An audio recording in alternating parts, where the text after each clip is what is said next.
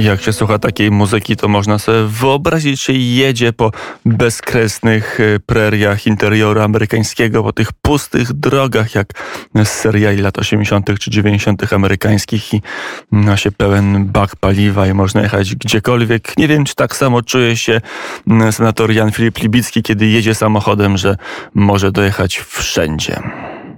Nie mam takiego poczucia. Dzień dobry panu, dzień dobry państwu, ponieważ Aktualnie stoję w korku. Są godziny szczytu, więc Poznań jest zakorkowany.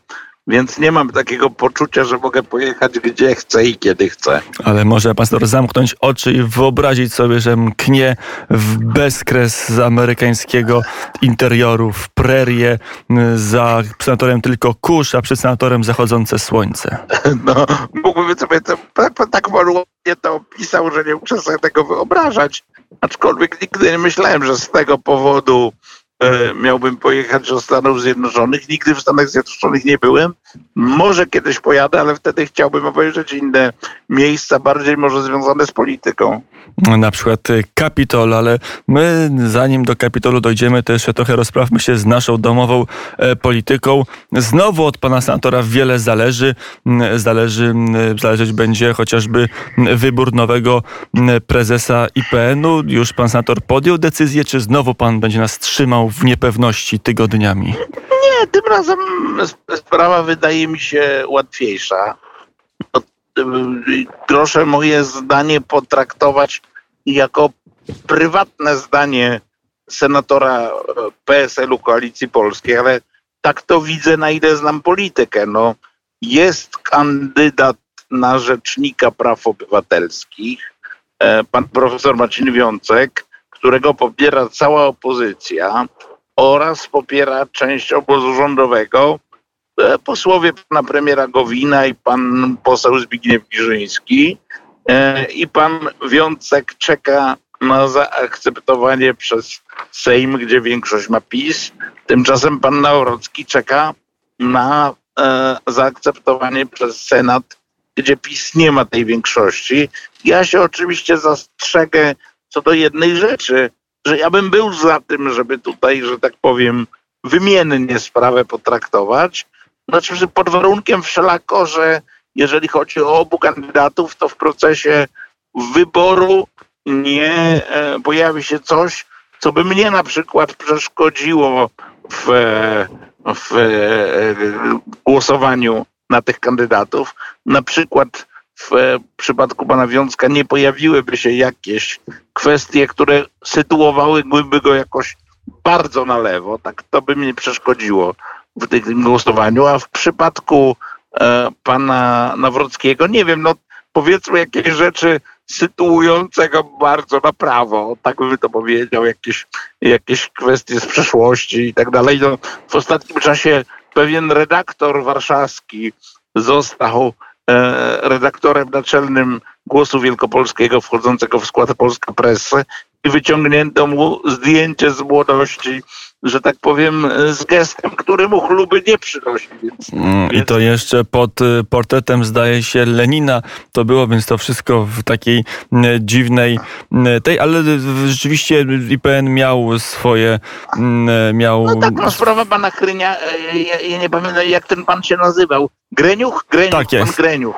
we Wrocławiu, tak? To, Chociażby. No to, no to zakładamy, no więc, więc gdyby na przykład po stronie pana Nawrockiego pojawiły się jakieś takie rzeczy, a po stronie e, pana Wiązka przeciwny, no to to by mnie stawiało w nowej sytuacji, ale jeśli coś takiego się nie pojawi, to ja bym taką wymianę z obozem rządowym przeprowadził.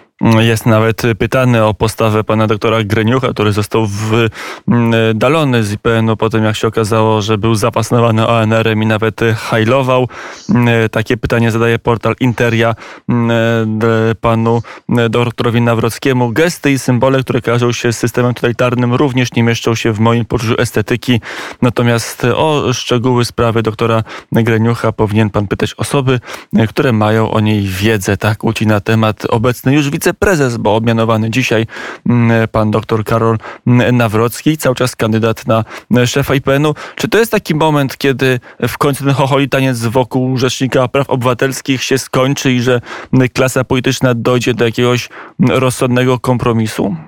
Znaczy, proszę pana, ja bym powiedział tak, no przynajmniej w jednym zakresie ja uważam, że tego kompromisu oczekują od nas wyborcy. Otóż to wyborcy w 2019 roku zdecydowali, że inna jest większość w Sejmie i w Senacie i przy, przy wyłanianiu kandydatów do tych funkcji, które wymagają zgody obu izb, rozumiem, że wyborcy, którzy tak te dwie izby ukształtowali dwa lata temu, no domagają się współpracy.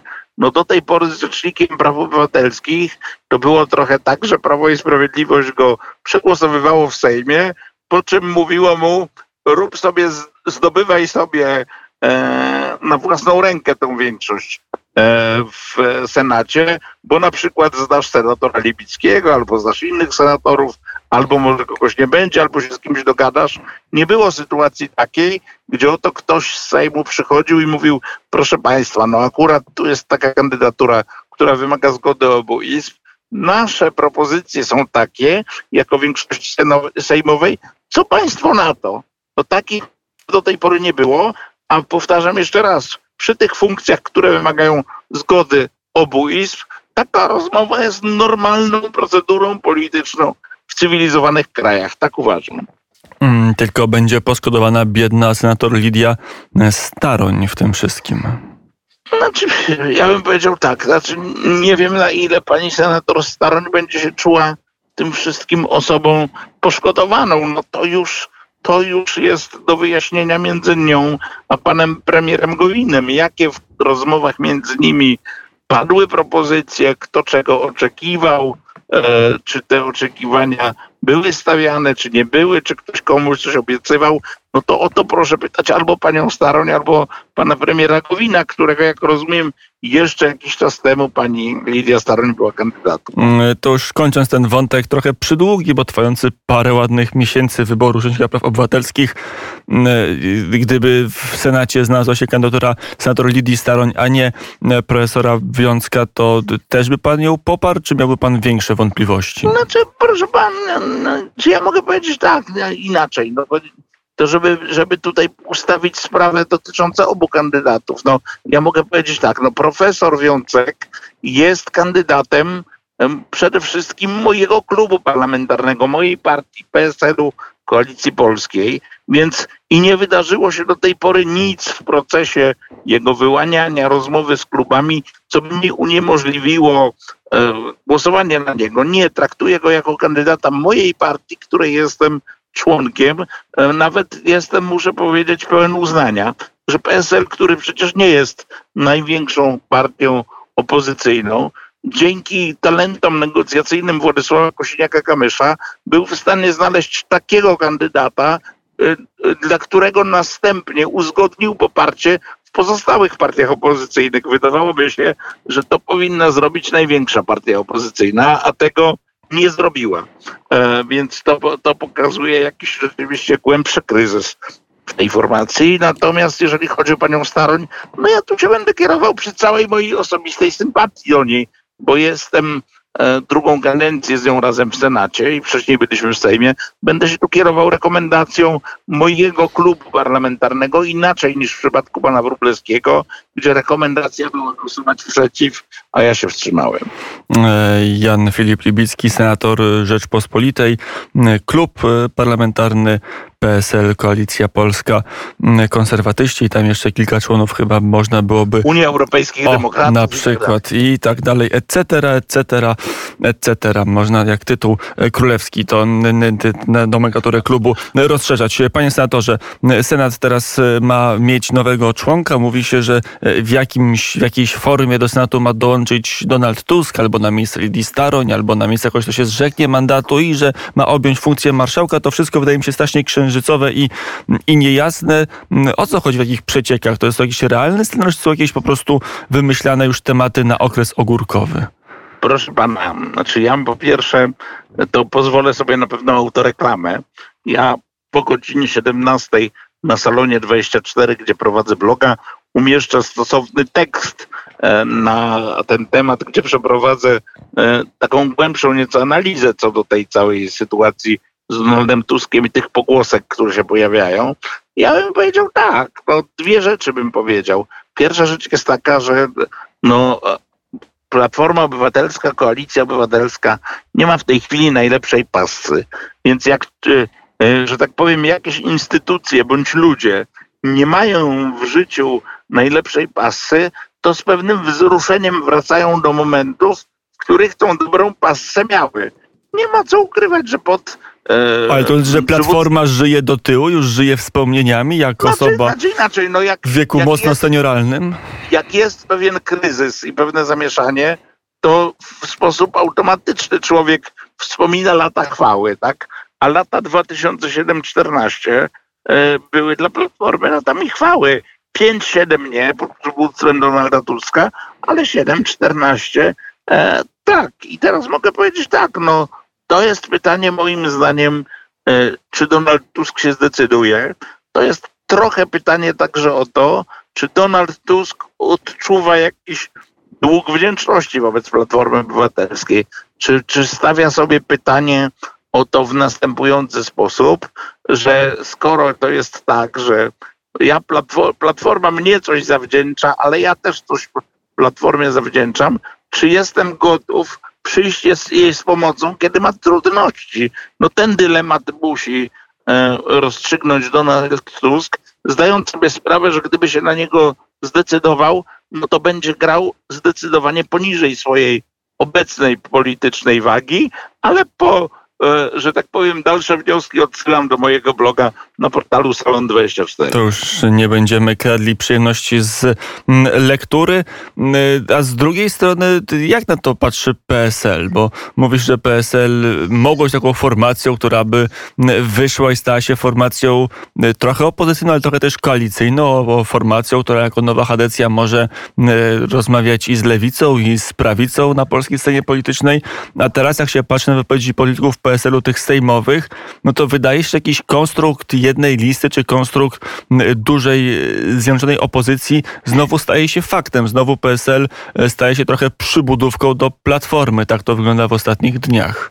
No nie, no, rozmawialiśmy tutaj przed chwilą o kandydaturze e, pana profesora Wiącka, no to to jest jednak tak, że tą kandydaturę zgłosił klub PSL-u, to klub PSL-u i Władysław Kosiniak-Kamysz ją wymyślił, a następnie dobudował do tej kandydatury wszystkie pozostałe formacje opozycyjne. Więc akurat w tej sprawie, jeśli ktoś kogoś dobudowywał, to dobudowywano pozostałe partie e, do PSL-u. To jest kwestia, to jest kwestia pierwsza. Kwestia druga, jeśli gdzieś pojawiają się w przestrzeni publicznej, ja nie mówię, że przez kierownictwo PSL-u, ale na przykład przez niektórych e, parlamentarzystów, czyli na przykład przeze mnie, ta koncepcja pewnej wymiany pan Wiącek za pana Nawrockiego, no to znowu nie jest to propozycja e, Platformy Obywatelskiej, e, tylko jest to propozycja PSL-u, a więc PSL ma zdolność rozmowy z e, Prawem i Sprawiedliwością, no to są typowe, że tak powiem, elementy charakterystyczne partii centrowej, prawda? Ale jak wróci Donald jest. Tusk, jeśli wróci i powie wszyscy w jeden szereg zwarty koalicji, czy opozycji zjednoczonej, żeby być już w koalicji także zjednoczonej, tylko że zupełnie innej, to PSL będzie miał siłę powiedzieć, nie, my mamy własną podmiotowość, czy do takiej koalicji się dołączy, czy powinien się dołączyć? Znaczy, znaczy ja panu powiem tyle, no E, PSL ma jedno niedobre doświadczenie, tak? Doświadczenie roku 2019 koalicji europejskiej, gdzie taka jedna lista, że tak powiem, od lewa do prawa e, wystąpiła i ten eksperyment nie skończył się dobrze, tak? W najłatwiejszych dla opozycji wyborach opozycja wyraźnie przegrała wtedy z Prawem i Sprawiedliwością. Wła moim zdaniem właśnie dlatego, że poszczególni wyborcy poszczególnych fragmentów tej listy zadawali sobie pytanie, to czym w zasadzie ta lista jest, prawda? Więc, więc moim zdaniem, jeżeli ja nie jestem Władysławem Kosiniakiem-Kamyszem, nie jestem członkiem Naczelnego Komitetu Wykonawczego, PSL-u, ale e, gdybym był, był albo będę pytany o zdanie, to będę sceptyczny co do jednej takiej listy. E, dzisiaj pan senator, o ile dobrze czytam media społecznościowe, zaszczepił się drugą dawką szczepionki przeciwko COVID-19. Prawda li to? Prawda li to o godzinie 12, przed 12 zaszczepiłem się drugą dawką. Podobno czasem są takie osoby, które drugą dawkę znoszą gorzej, więc jakby planuję sobie jutrzejszy dzień także trochę w taki sposób, że gdyby mnie coś dopadło, to żeby ten dzień był trochę wolniejszy. Chociaż jutro Boże Ciało, mówiąc językiem ludowego katolicyzmu, więc trzeba się stawić przynajmniej w kościele. No jeżeli nie będzie tak, że będę leżał w łóżku, to z całą pewnością się stawię. A tylko pytanie jest, czy się stawię, że tak powiem, w którymś będę, będę na tyle jednak odczuwał skutki tego szczepienia, że się wstawię do najbliższego kościoła w moim sąsiedztwie, czy też jeśli będę czuł się lepiej, to jako tak pan cytował mojego Twittera, że jak na Twitterze mam napisany zwolennik mszy trydenckiej, więc jutro w kościele Najświętszego Serca Pana Jezusa i Świętego Floriana przy ulicy Kościelnej w Poznaniu będzie o godzinie 14 uroczysta msza solenna w, w rycie trydenckim z okazji właśnie Bożego Ciała. Jeśli będę się tylko dobrze czuł, to z całą pewnością wezmę w niej udział lub mówiąc bardziej tradycyjnym językiem, wysłucham tej mszy świętej. No i tak zaraz zaczniemy mówić staropolszczyzną, a potem skończymy na łacinie i wtedy już nikt nie będzie rozumiał polskiej polityki, czy prawie nikt. Jan Filip Libicki, senator PSL, Koalicja Polska, był gościem popołudnia wnet. Bardzo dziękuję panie senatorze. Bardzo dziękuję, do widzenia. Do usłyszenia.